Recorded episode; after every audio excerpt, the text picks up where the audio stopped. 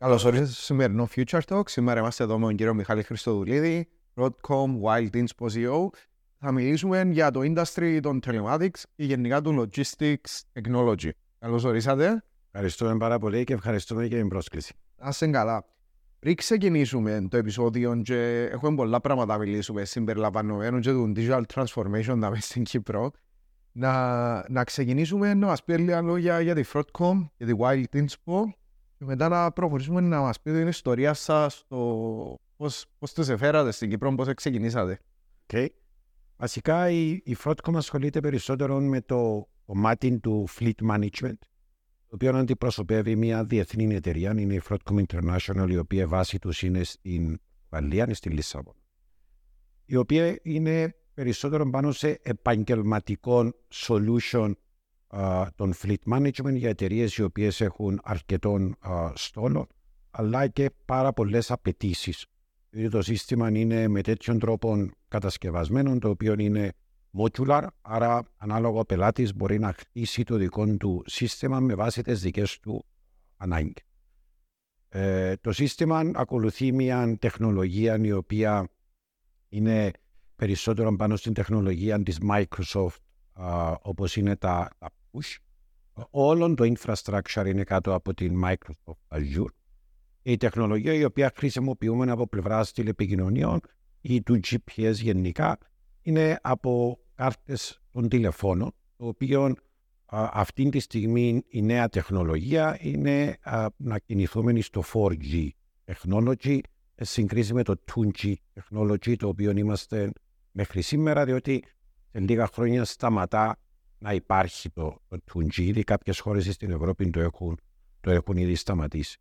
Είναι διαδικτυακή πλατφόρμα, υπάρχουν mobile applications και ο κάθε χρήστης μπορεί να έχει access και να βλέπει πάρα πολλές πληροφορίες από, τα, από τις πλατφόρμες το, για, για, την διακίνηση του στόλου και το τι συμβαίνει με το. Από πλευράς της, της Wild Inspo είναι μια δεύτερη εταιρεία η οποία έχει όμιλος, η οποία ασχολείται με διαφορετικά αλλά παρεμφερή προϊόντα ή και υπηρεσίες, όπως είναι η δυναμική δρομολόγηση. Είναι μια καινούρια ανάγκη στην αγορά α, λόγω του ότι έχει ψηλώσει πάρα πολύ το κόστος είτε του πετρελαίου είτε της συντηρήσης των οχημάτων και ούτω καθεξής, το οποίο το σύστημα τούτων σου δίνει την βέλτιστη δρομολόγηση για τα οχήματα σου Οπότε μπορεί να σου μειώσει ακόμα και τον στόλο τον οποίο χρειάζεσαι για να εξυπηρετήσεις τους υφιστάμενους σου πελάτες. Άρα κάνει ένα route optimization με κάποιους αλγόριθμους. Ακριβώς. Είναι, είναι αρκετοί αλγόριθμοι πίσω οι οποίοι ε, προσδιορίζουμε κάποια rules and constraints στο σύστημα ανάλογα με τις ανάγκες του κάθε πελάτη. Είναι custom solution ανάλογα με τον τρόπο τον οποίο η κάθε εταιρεία είναι που λειτουργεί ούτως ώστε να, να της δώσει το root optimization. Τα δύο συστήματα τούτα είναι και παντρεμένα. Οπότε το ένα κάνει το πλάνο και το άλλο παρακολουθά η σωστή εκτέλεση του πλάνου. Ναι. Άρα planning and implementation. Ακριβώς. Άρα μαζί με αυτά τα, τα δύο έχουμε εντάξει ε, ακόμα μια εταιρεία, ακόμα έναν προϊόν στην πραγματικότητα μέσα στο πορτοφόλιο μας το οποίο είναι η ταχογράφη η ταχογράφη είναι υποχρεωτική νομοθεσία από την Ευρωπαϊκή Ένωση για όλα τα οχήματα τα οποία είναι πέραν των 3,5 τόνων σε βάρος, το οποίο είναι ένα μηχάνημα το οποίο καταγράφει την ταχύτητα και τις ώρες που οδηγά ο οδηγός, ούτως ώστε ο οδηγός να έχει κάποια ξεκούραση και να μην οδηγά συνεχόμενα αυτοκίνητα μεγάλα και μεγάλες αποστάσεις. Η νομοθεσία τούτη είναι του 2004 Σήμερα έχουμε 2.000 σχεδόν 24. Στην Κύπρο εφαρμόζεται και δεν εφαρμόζεται αυτή η νομοθεσία ε, και βλέπουμε δυστυχώς και πάρα πολλά δυστυχήματα στους δρόμους με αυτοκίνητα φορτηγά τα οποία είτε δεν συντηρούνται σωστά είτε δεν ακολουθούν τις διαδικασίες οι οποίες πρέπει να ακολουθούν.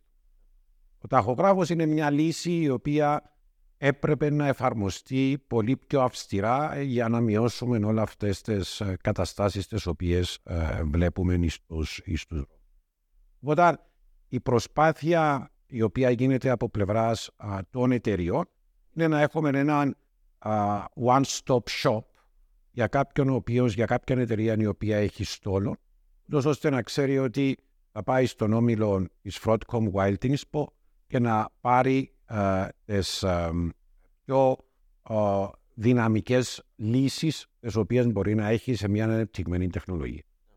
Αναφέρατε για τους ταχογράφους και πολλά πρόσφατα υπήρχε ακόμα ένα περιστατικό στο highway όπου κλείσε αυτοκινητόδρομος.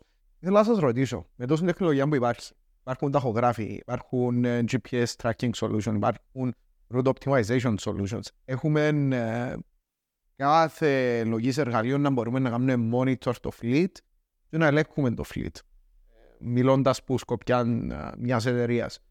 Ε, Πώς βλέπετε αυτή τη δυναμική, τούτη ψηφιοποίηση να εφαρμόζεται στην Κύπρο; Επειδή διαφορετικά industries υιοθετούν ε, την ψηφιοποίηση τους με διαφορετική ταχύτητα.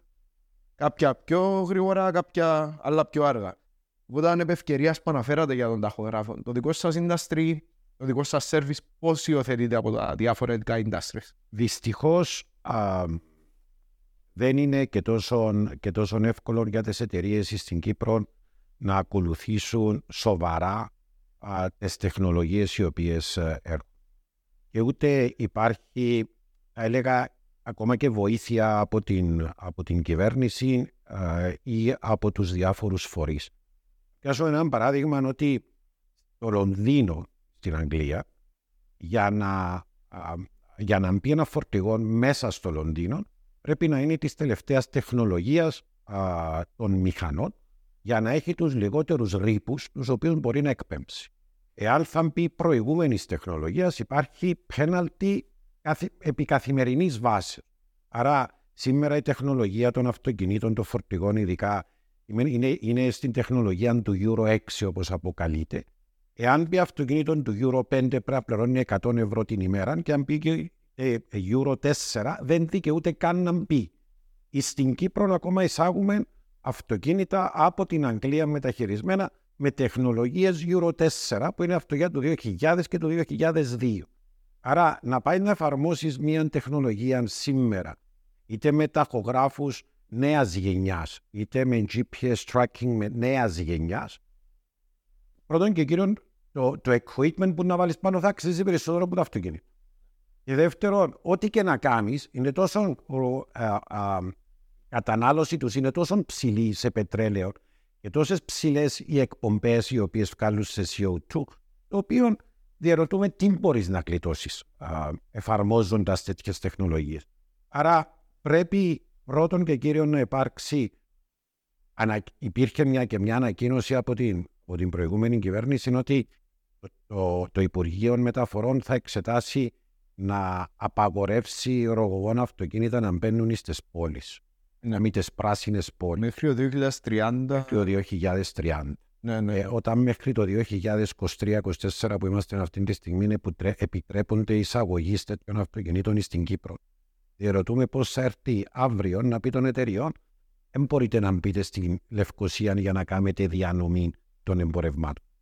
Άρα για να πετύχεις κάποιο στόχο πρέπει να βάλεις το infrastructure. Οι τεχνολογίες είναι εκεί είναι η τεχνολογία του GPS, όπως αναφέραμε το GPS tracking, το οποίο μπορείς να παρακολουθάς την, α, των στόλων σε πάρα πολλή πληροφόρηση, ακόμα και σε fuel level, fuel consumptions, τα CO2 του στόλου σου που είναι πολλά ουσιαστικά.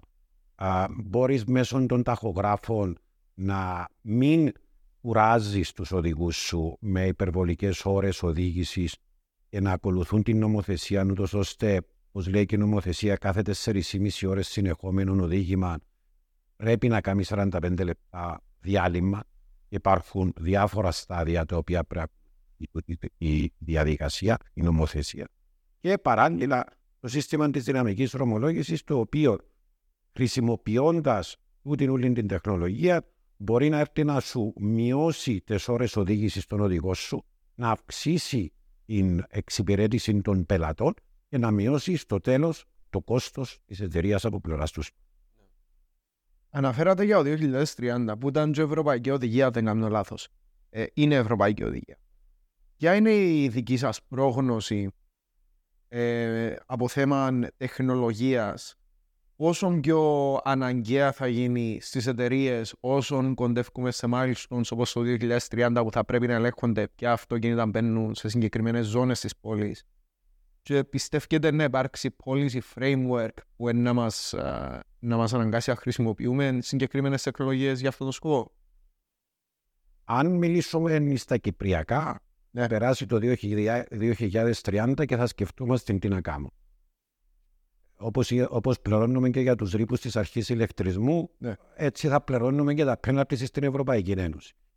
Εάν τα πέναλτις τα οποία να την βάλει η Ευρωπαϊκή Ένωση ανακοινωθούν πριν το 2030 και είναι υπερβολικά ούτως ώστε να με συμφέρει της κυβέρνησης να πληρώνει τα, τα πέναλτις, τότε κάτι μπορεί να κάνουμε. Ναι.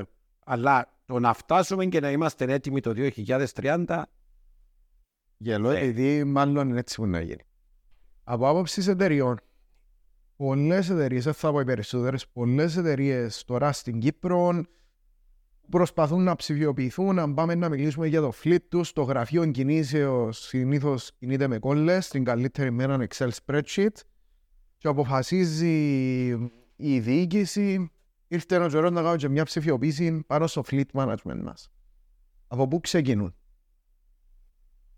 Βασικά είναι καθαρά θέμα οράματος κυρίως των, των ιδιοκτητών ή των διευθυντών του management μιας εταιρείας ή ακόμα και προτροπή από τους fleet managers όταν μιλούμε για, για μεγάλες εταιρείες. Ε, να πιάσουμε ένα παράδειγμα μεγάλη εταιρεία στην Κύπρο όπως είναι ο, ο, ο Ζορπάς. Super efficient. Super efficient, ο οποίος βασικά ναι, από το, ε, εδοκίμασε τρεις και τέσσερις εταιρείες στον τομέα των δικών μας για να αλλάξει εξ ολοκλήρου τον τρόπο τον οποίο λειτουργεί και να έχει κάποιον efficiency.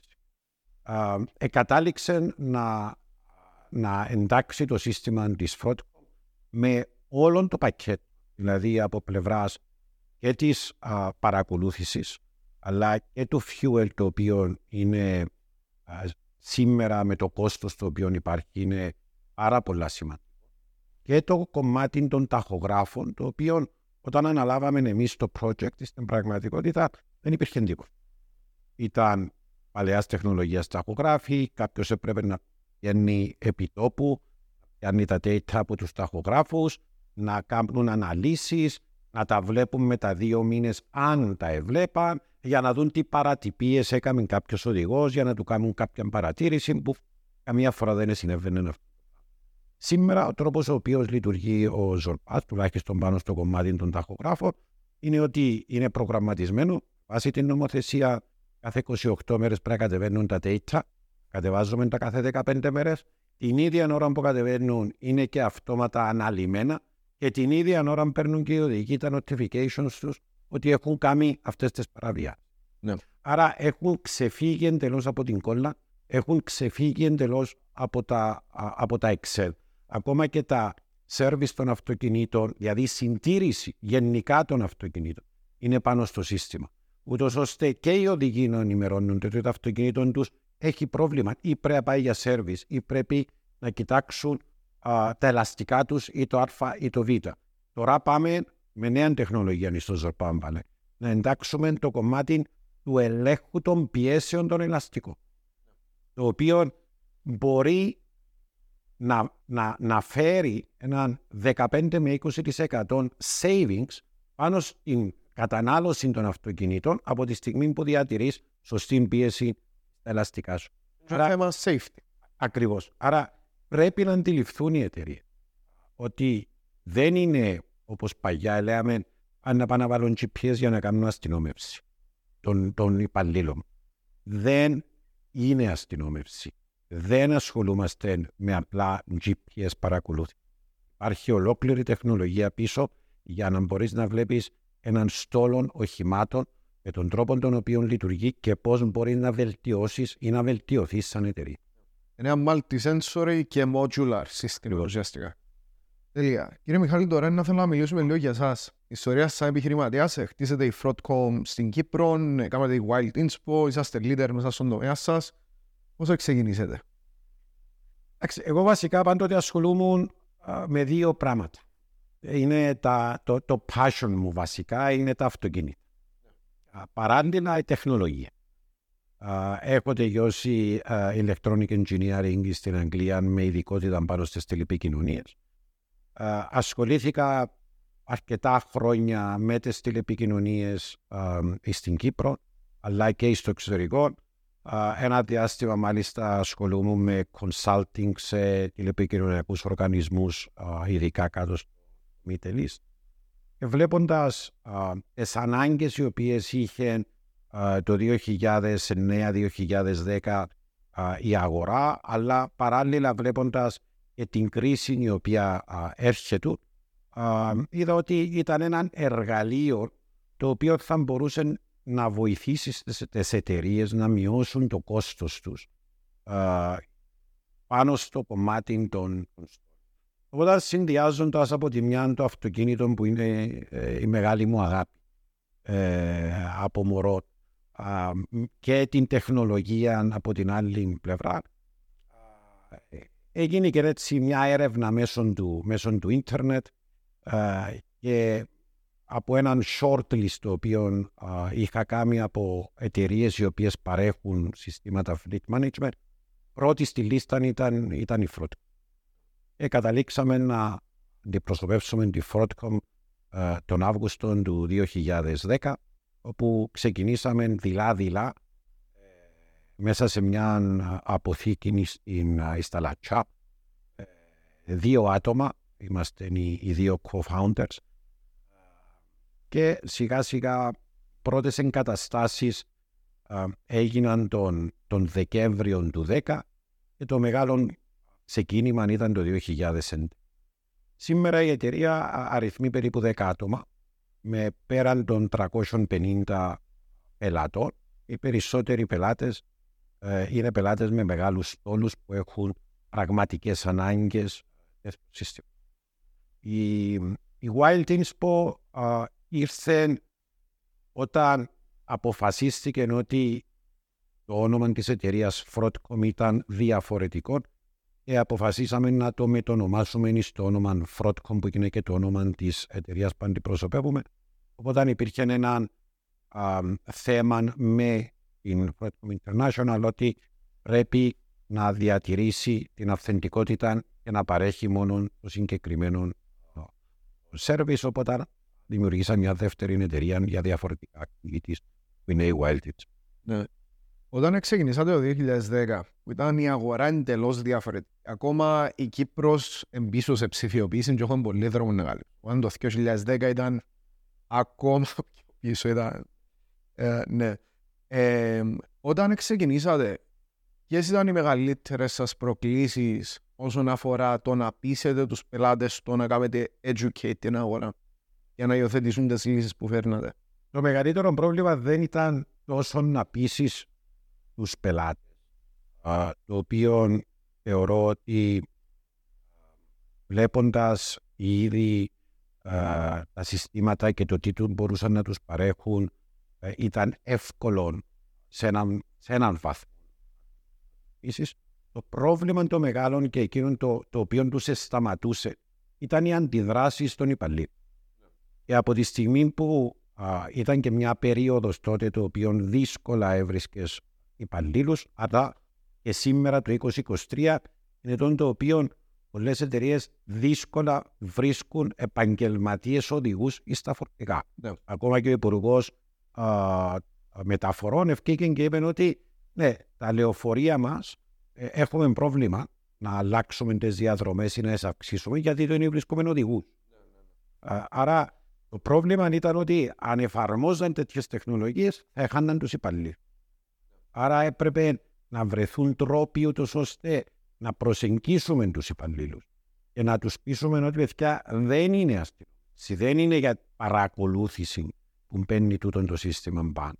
Είναι για να μπορέσει η εταιρεία να αυξήσει την παραγωγικότητα της, να αυξήσει το safety προς εσάς και διάφορους άλλους λόγους τους οποίους θέτουμε κάτω. Και πολλές φορές έτυχε να μας καλέσουν οι εταιρείες να μιλήσουμε στου οδηγούς παρά να τους μιλήσουν εκείνοι για να πιστούν να προχωρήσουν σε τέτοιες εφαρμογές. Άρα το, το step one, το αποκαλέσουμε έτσι, είναι να, να, να γίνει αλλαγή νοοτροπίας, να κατανοήσουν οι εργαζόμενοι ότι είσαστε για να βοηθήσετε παρά να τους δυσκολέψετε. Που το resistance to change υπάρχει πάντα σε οποιοδήποτε digital transformation. Οτιδήποτε κάνεις στην digital transformation σίγουρα έχει resist. Ναι. Διότι ασχολούμαι με την τεχνολογία από το, 2000, από το 1991 και πάντοτε υπήρχε το resistance α, α, από, από τους εργαζομένους ότι με το να μου βάλεις ένα κομπιούτερ να χάσουν πέντε την δουλειά. Είναι εντελώς λάθος. Ο σκέψεως και αυτή η νοοτροπία η οποία έχω. Η τεχνολογία δεν είναι εκεί για να διώξει τον κόσμο, είναι εκεί για να βοηθήσει τον κόσμο να είναι πιο παραγωγικός. Άρα, συνοψίζοντας, κλείνοντας, αν θα δίνατε τώρα μια συμβουλή στις εταιρείες που μας βλέπουν ή σε επιχειρηματίες που μας βλέπουν όσον αφορά το ψηφιακό μετασχηματισμό, όχι απαραίτητα fleet management και γενικά την εξέλιξη της εταιρείας ως επιχειρηματίας, τι θα ήταν η συμβουλή που θα τους αιτιούσετε. Άμεσα να ξεκινήσουν την εφαρμογή οποιονδήποτε συστημάτων ανάλογα με τον τομέα των οποίων βρίσκονται, να επενδύσουν στην, στην digital transformation είναι η μόνη λύση για να μπορέσουν να επιβιώσουν οι εταιρείες, ειδικά στην Κύπρο. Έχοντας τα στοιχεία ή τις διαδικασίες τους πάνω σε κόλλες ή πάνω σε Excel, δεν έχουν. Δεν μπορούν να προσδιορίσουν ούτε στόχους, ούτε οτιδήποτε άλλο το οποίο αφορά μετρήσιμα στοιχεία. Άρα, εάν δεν μπουν τεχνολογίες μέσα στις εταιρείες, εάν δεν μετατραπούν οι κόλλες και τα Excel που στην πλειονότητα, αν προσέξεις περισσότερες εταιρείες, εφιάμε που την γραφομηχανή και πήγαμε στο κομπιούτερ απλά για να δαχτυλογραφούμε. Ναι, ναι, ναι. Ε, τούτη είναι η ψηφιακή αναβάθμιση. Το... Digitization, αλλά δεν υπάρχει ανάλυση δεδομένων, δεν υπάρχει true digital transformation μέσα. Εγώ, άρα το τι θέλεις βασικά είναι να έχεις αυτόν το, όπως λέμε στο, στο ίντερνετ, ε, το big data, Α έχεις το big data της εταιρείας σου για να μπορέσεις να βγάλεις που το, το big data τα αποτελέσματα για να μπορέσεις να πάρεις τις σωστές αποφάσεις για το αυτό. Ευχαριστούμε πάρα πολύ που ήσασταν σήμερα μαζί μας. Ήταν πάρα πολύ insightful. Ελπίζουμε το μήνυμα σας να το ακούσει όχι απλά επιχειρήσει, αλλά γενικά η χώρα μας. Γιατί χρειαζόμαστε ε, όχι μόνο τον digital transformation τώρα, αλλά σε, χρειαζόμαστε να βάλουμε ως μέρος της κουλτούρας μας και να συνεχίσουμε να ελισσόμαστε throughout the years. Ε, ελπίζουμε, ε, βλέπουμε θετικά ε, στο ότι και η κυβέρνηση είτε με το Υφυπουργείο Καινοτομίας είτε ε, με διάφορες χορηγίες τις οποίες ε, κάνει μέσω της Ευρωπαϊκής Ένωσης ότι βοηθά προς αυτήν την κατεύθυνση. Άρα οι εταιρείες πρέπει να τρέξουν να είναι ευκαιρία α, για να μπορέσουν να προχωρήσουν στο αύριο. Ευχαριστώ κύριε Μιχάλη. Εγώ ευχαριστώ πάρα πολύ. Ευχαριστώ και σας παρακολουθήσατε. Θα τα πούμε στο επόμενο Future Talks και όπως αναφέραμε και στα προηγούμενα επεισόδια είμαστε τώρα και στο Spotify. Ευχαριστούμε. Θα τα πούμε.